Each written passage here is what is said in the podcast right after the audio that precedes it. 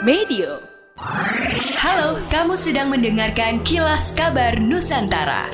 Podcast persembahan KG Radio Network menyajikan berita harian yang mengangkat keunikan dari berbagai wilayah Indonesia. Kilas Kabar Nusantara dapat juga didukung oleh pengiklan loh. Kementerian Pertanian melalui Badan Karantina Pertanian berkomitmen mendorong komoditas pertanian agar bisa menembus pasar ekspor. Salah satunya kepada Hasman, seorang petani nanas asal Kabupaten Baru, Sulawesi Selatan. Kepala Pusat Karantina Tumbuhan dan Keamanan Hayati Nabati Badan Karantina Pertanian Kementerian Pertanian AM Adnan pun memberikan apresiasi kepada Hasman lantaran dia menjadi petani milenial pelopor berkebun nanas di daerahnya. Pihaknya pun akan mengajak Hasman ke Lampung untuk belajar bagaimana nanas di daerah tersebut bisa menembus pasar ekspor. Lebih jauh Adnan memberikan semangat agar para petani milenial tidak hanya fokus pada produksi tetapi juga memiliki orientasi ekspor.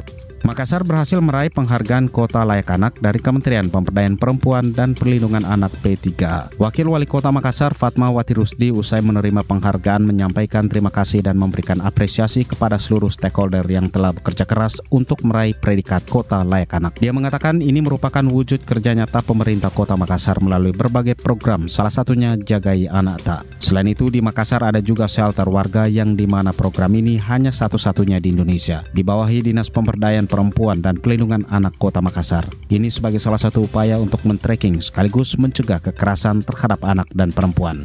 Usaha mikro kecil menengah UMKM terus mendorong agar mampu menembus pasar dunia. Salah satu upaya yang dilakukan berupa pendampingan. Kepala BI Sulawesi Selatan Kausa Iman Karana mengatakan pendampingan yang dimaksud yaitu memberikan pelatihan, bantuan usaha, bantuan pemasaran hingga bantuan akses keuangan. Seperti dengan rencana menjalin kerjasama dengan Perhimpunan Hotel dan Restoran Indonesia PHRI Sulsel, di mana melibatkan hotel di bawah naungannya untuk menyuplai produk dari pelaku UMKM Sulawesi Selatan mulai dari produk cemilan, kuliner, dan lain lainnya. Dia menjelaskan pendampingan tersebut berhasil sukses lantaran ada produk yang menembus pasar dunia atau global. Saat ini disebutkan ratusan lebih UMKM binaan BI Sulsel yang tersebar di berbagai kabupaten dan kota. Kausa menyebutkan negara pemasaran dari produk UMKM binaan BI Sulsel ini yakni Timur Tengah seperti di kota Jeddah, Arab Saudi, Hong Kong, China, Malaysia, dan beberapa negara lainnya. Sementara untuk produk unggulan yang berhasil dipasarkan pada jenis produk kuliner seperti kacang tanah, kacang mete, dan gula semut.